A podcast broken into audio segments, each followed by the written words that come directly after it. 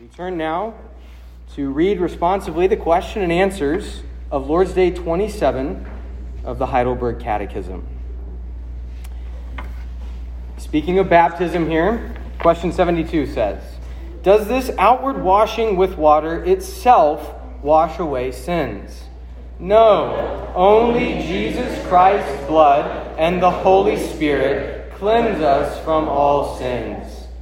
Why then does the Holy Spirit call baptism the water of rebirth and the washing away of sins? God has good reason for these words. To begin with, he wants to teach us that the blood and Spirit of Christ take away our sins, just as water removes dirt from the body. But more importantly, he wants to assure us by this divine pledge and sign that we are as truly washed of our sins spiritually as our bodies are washed with water physically. Should infants also be baptized? Yes, infants as well as adults are included in God's covenant and people, and they, no less than adults, are promised deliverance from sin through Christ's blood and the Holy Spirit who works faith. Therefore, by baptism, the sign of the covenant, they too should be incorporated into the Christian church and distinguished from the children of unbelievers. This was done in the Old Testament by circumcision, which was replaced in the New Testament by baptism. Amen. Let's go to the Lord now and ask for his help. Almighty and everlasting God, our Heavenly Father, we acknowledge that we are sinners, conceived and born in sin, unable of ourselves to do any good. But we do repent of our sins and seek your grace to help us in our remaining weaknesses.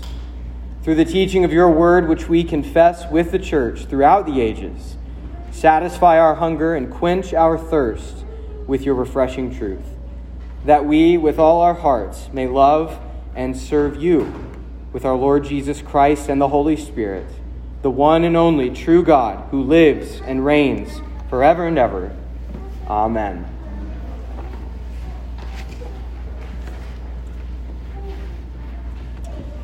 Baptism is a sign and seal of the new covenant. Baptism is a sign and seal of the new covenant. We have seen that in Scripture already in previous weeks, and hopefully that's not very controversial. But tonight, we have come now to the topic of infant baptism, which is instantly controversial. And so there is just one goal for this message. One goal kind of in a couple of different directions. And that goal is to strengthen your conviction that the children of believers, the children who are in this very church and in all the churches of the Lord Jesus Christ, belong to God's gracious covenant people and therefore should be baptized. Or else, this message is to convince you of that or to help you if you feel yourself wavering in the assurance that comes with such a belief. So let's move right into it. First, we ask the question, what is the covenant? What is the covenant? And we ask that because not only does the Bible speak of covenants a lot, but also question and answer 74 of our catechism mentions God's covenant as the ground for baptizing not just believers, but their children. So that is the thing that we're testing now. What is this covenant? It is referring to the general covenant that runs through the whole Bible. That's what the Catechism has in mind when it speaks of God's covenant and people. An overarching covenant that runs through the whole storyline of the Scriptures. In Reformed theology, we have tended to call this overarching covenant the covenant of grace. That title is not in the Bible. That's just the label theologically that we have decided to use. So you could take it or leave it, But that's what we're talking about. It is the covenant of grace. And I think it's a pretty good title, considering that that covenant is marked by the grace of God. And I want to make a very simple argument about this covenant from Scripture. I want to show you that we belong to the same covenant as Abraham. We belong to the same covenant as Abraham. And that this conviction, if true, has certain inescapable consequences for the children of believers. The first thing to note is that to make this argument, I'm starting with the New Testament to demonstrate how it speaks about the covenant that God made with Abraham. So I'm not bringing to you my opinion. I'm not bringing to you my imagination. I'm bringing to you the inspired testimony as the inspired Apostle Paul looks back on the covenant that God made with Abraham. And our final reading from Scripture before we open the Catechism was there in Galatians. If you're still there, look with me at Galatians 3, verses 5 through 9, which I'm going to read again. Galatians 3, verses 5 through 9. Paul says, "Does he who supplies the Spirit to you and works miracles among you do so by works of the law or by hearing with faith? Just as Abraham believed God, and it was counted to him as righteousness. Know then that it is those of faith who are the sons of Abraham. And the Scripture, foreseeing that God would justify the Gentiles by faith, preached the gospel beforehand to Abraham, saying, 'In you shall all the nations be blessed.' So then those who are of faith are blessed along with Abraham, the man of faith." Now, in these few verses here, Paul quotes two passages from Genesis. He quotes two passages from Genesis. If your Bible has footnotes, it probably tells you what passages they are. One is from Genesis 15, and one is from Genesis 12. So look with me there in Galatians 3, verse 6. This is Paul quoting from Genesis 15. "Abraham believed God, and it was counted to him as righteousness." We looked at this a few weeks ago in the Catechism when we were looking at the doctrine of justification. The New Testament says if you want to know what it looks like to have your sins forgiven, you got to look to Abraham. He's the pattern. He is the pattern. And so here we find it again. He's the man of faith. Abraham believed God, there's that true faith, and it was counted to him as righteousness. He was justified by faith. So Paul is quoting Genesis 15. Now look at the end of verse 8. Galatians 3, verse 8. Paul here now quotes from Genesis 12. So he's not going in order. He's got other things in mind. He doesn't care about the order that he's quoting from. But here he's quoting not far away from the passage he just quoted, but in Genesis 12. "In you," meaning in Abraham, "shall all the nations be blessed." So Paul is dealing with a section of Genesis that includes chapters 12 and 15. And these are major milestones in the biblical story. Major milestones. Because in Genesis 12, God focuses his electing grace on a single man, Abraham. And we have to recognize that so far, this is Genesis 12, okay? Genesis 1 through 11 has covered all of history, creation, the flood, and all the nations and peoples who have come as a consequence from these acts of God. And now here suddenly God zooms in his focus on one man, and that man's family takes up the rest of the book of Genesis. It's a key moment. God calls Abram to leave his home, and he makes to him in Genesis 12 a series of promises. Then, in Genesis 15, God confirms these promises with a formal covenant ceremony. It is in that passage, which again we've seen in this catechism series, that Abraham is having doubts about the promises that God makes. So God puts Abram to sleep and makes a gracious covenant with him. Now, let's pause for just a moment. There is a lot of good stuff in those passages, Genesis 12, Genesis 15. We could spend all day on those. But we only need to see one thing. The passages in Genesis that the Apostle Paul is dealing with in Galatians 3 are concerning the covenant that God made with Abraham, sometimes called the Abrahamic covenant. Okay, so that's what we're talking about. It's the passage, the section of Scripture in Genesis that is in mind when theologians talk about the Abrahamic covenant. Now then, look what Paul has to say about the promises of this Abrahamic covenant. Verse 8, Galatians 3, verse 8. Paul says, in the Scripture, foreseeing that God would justify the Gentiles by faith, preached the gospel beforehand to Abraham, saying, and here's Genesis 12, in you shall all the nations be blessed. God made promises to Abraham, the patriarch. What does Paul call these promises? He calls them the gospel beforehand. They are a proclamation of the gracious promises of God before the Son of God took on flesh and accomplished this promise in history. It's the gospel beforehand. What Abram received from God was good news. The world had been wrecked by sin, but God tells Abraham here that the nations of this wrecked world are going to be redeemed.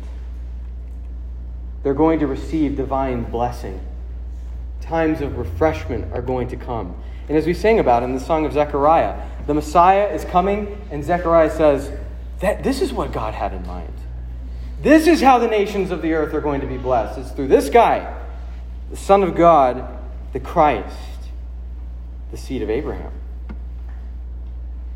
So it is good news that God preached to Abraham ahead of time. It is the gospel promised in a shadowy form, pointing upward to the Son of God who lives forever, and pointing forward to the day when he would finally arrive in the flesh. Brothers and sisters, here's the point that we're making here. The covenant that God made with Abraham was a gospel covenant. That's what is, we talk about the covenant. A covenant is nothing if not made up of promises. And the promise of this Abrahamic covenant is called gospel.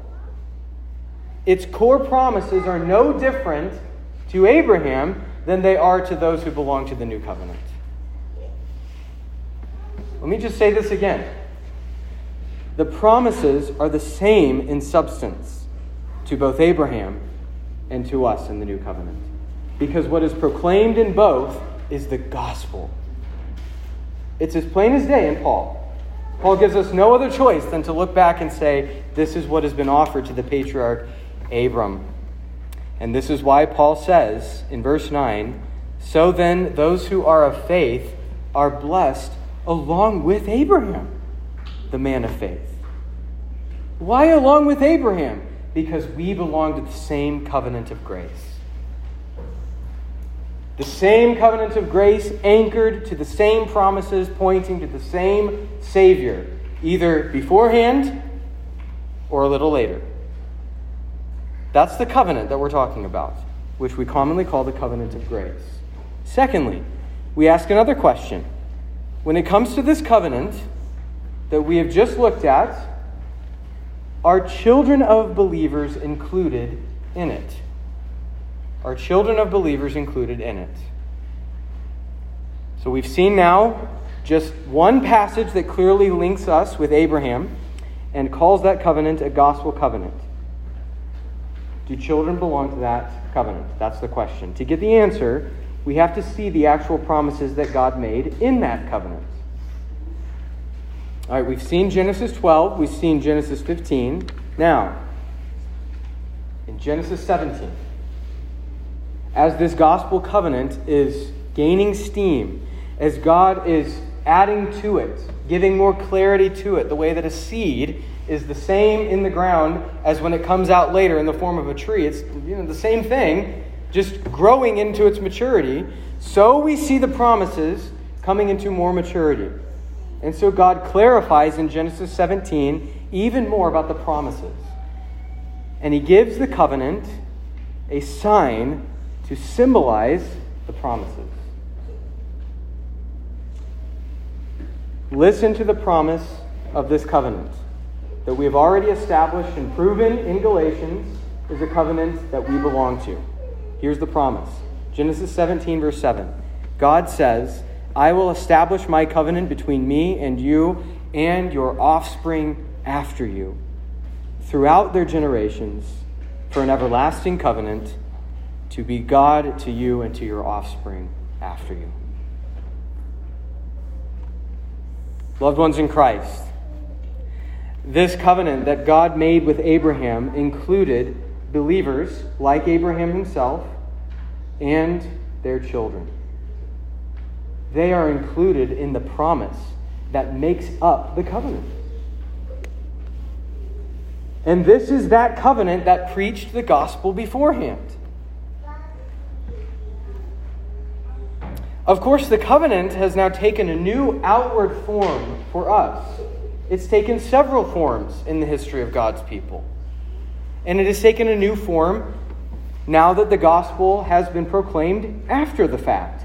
It had one form when it was preached beforehand, and now it has another form now that it's been preached after the fact, now that Christ has come in the flesh and died for our sins and formally cut this covenant, made the covenant.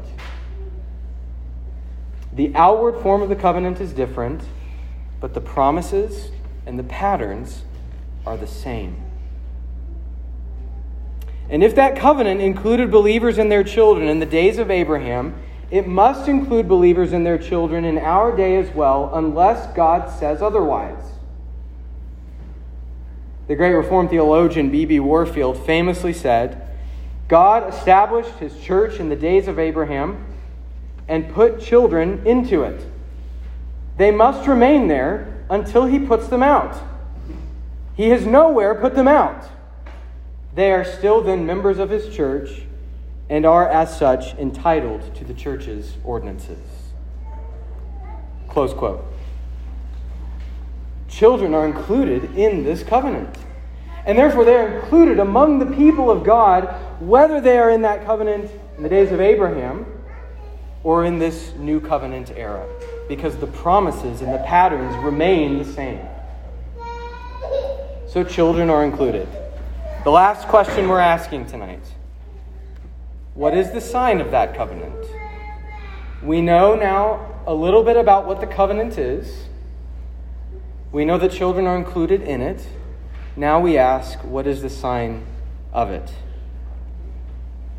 Ancient covenants had signs and symbols attached to them. And as we said before, and we'll say, I'm sure, many times in the future, even the marriage covenant ceremony still in our day has signs and symbols added to it, like the wedding ring and the kiss and other things like that.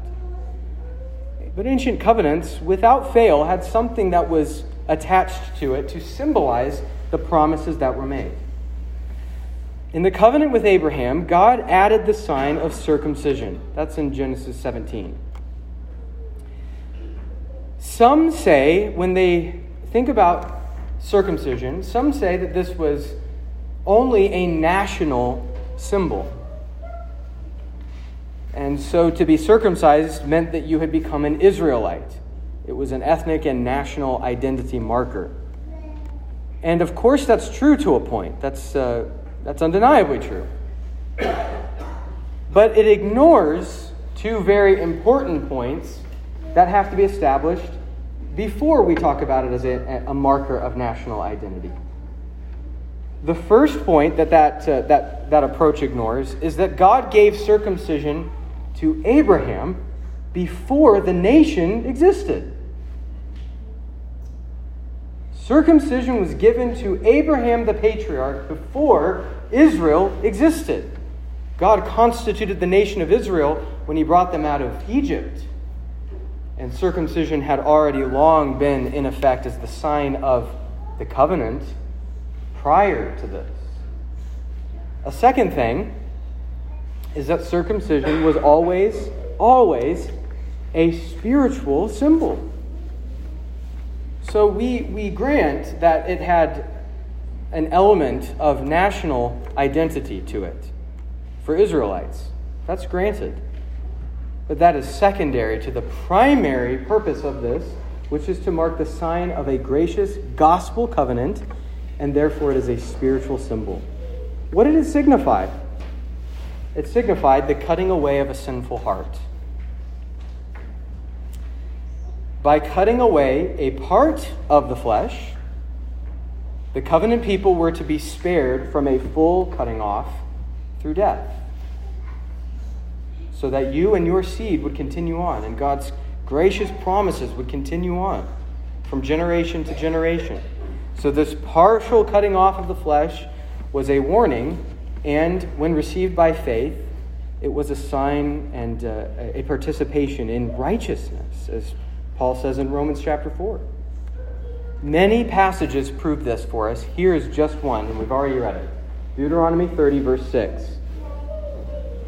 And the Lord your God will circumcise your heart and the heart of your offspring, so that you will love the Lord your God with all your heart and with all your soul, and that you may live.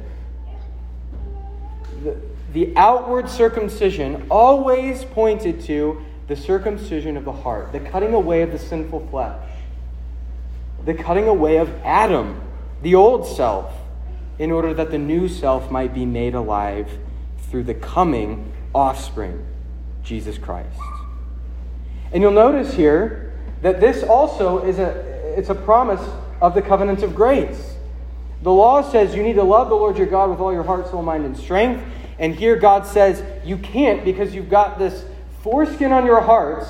So I'm going to cut it away, and then you will be able to love the Lord your God with all your heart, soul, mind, and strength. God himself will accomplish this. And what we recognize in this wonderful little verse of Deuteronomy 30, verse 6, is that God made this promise to believers and their children.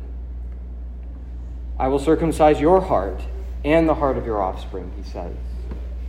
God gave this spiritual sign to his covenant that signified the cutting away of the sinful heart, and graciously made those promises to believers and their offspring after them. Now then, that was the sign of the covenant with Abraham. The promises remain the same, as we've already established. The promises remain the same in our day, but the sign has changed because Christ has come. So as we close tonight, if you can flip there with me, we look at Colossians chapter 2, verses 11 through 13. The promises of the covenant of grace are the same, but the administration of that covenant, the outward working of that covenant, changes depending on the era that we find ourselves in.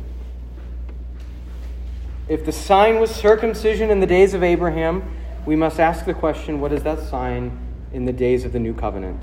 And Paul makes the connection for us. Colossians chapter 2, verses 11 through 13. Paul says, in him, meaning Christ, in him also you were circumcised with a circumcision made without hands. There's that Deuteronomy 30, verse 6, circumcision of the heart. You've been circumcised with a circumcision made without hands. He continues, by putting off the body of the flesh by the circumcision of Christ, having been buried with him in baptism, in which you were also raised with him through faith in the powerful working of God who raised him from the dead. And you who were dead in your trespasses and the uncircumcision of your flesh, God made alive together with him, having forgiven us all our trespasses. Brothers and sisters, the promise is this. Here's the promise of the covenant of grace. I will be God to you and to your children. Does that mean that every person who is a part of this outward covenant will certainly believe? No. That is based on the election of God. God chooses who will receive his word of promise with faith. God chooses. But the promise that this covenant is built upon and the people that this covenant creates proclaims to all within it this promise: I will be God to you and to your children. In Abraham's day, this promise was signified by the bloody sign of circumcision. But now Christ has come. He has been bloodied for us. He has been cut off fully for us in our place to relieve us of this sinful flesh in our hearts. And in the place of this sign that was bloody and painful and in many ways terrifying, we have now a symbol of cleansing. The sign of baptism, the sign of the gracious promise, the sign for all those who will believe and for their children. Amen. Let's pray. Gracious and merciful Father, we give you thanks for having established your covenant with believers and their children. For as you have told us, the promise is for you and for your children and for all who are far off, as many as the Lord our God will call to himself. This promise you have not only signified and sealed by holy baptism, but daily prove by perfecting your praise through the mouths of children, and so putting to shame the wise and the understanding of this world. Continue to establish your saints in this faith throughout their lives, and so give us the grace to inwardly digest the food you have given us, and to instruct our children in your knowledge and fear until they have reached complete maturity. All of this we ask in the name of Christ Jesus our Lord, who with the Father and the Spirit is one God, forever blessed. Amen. Amen.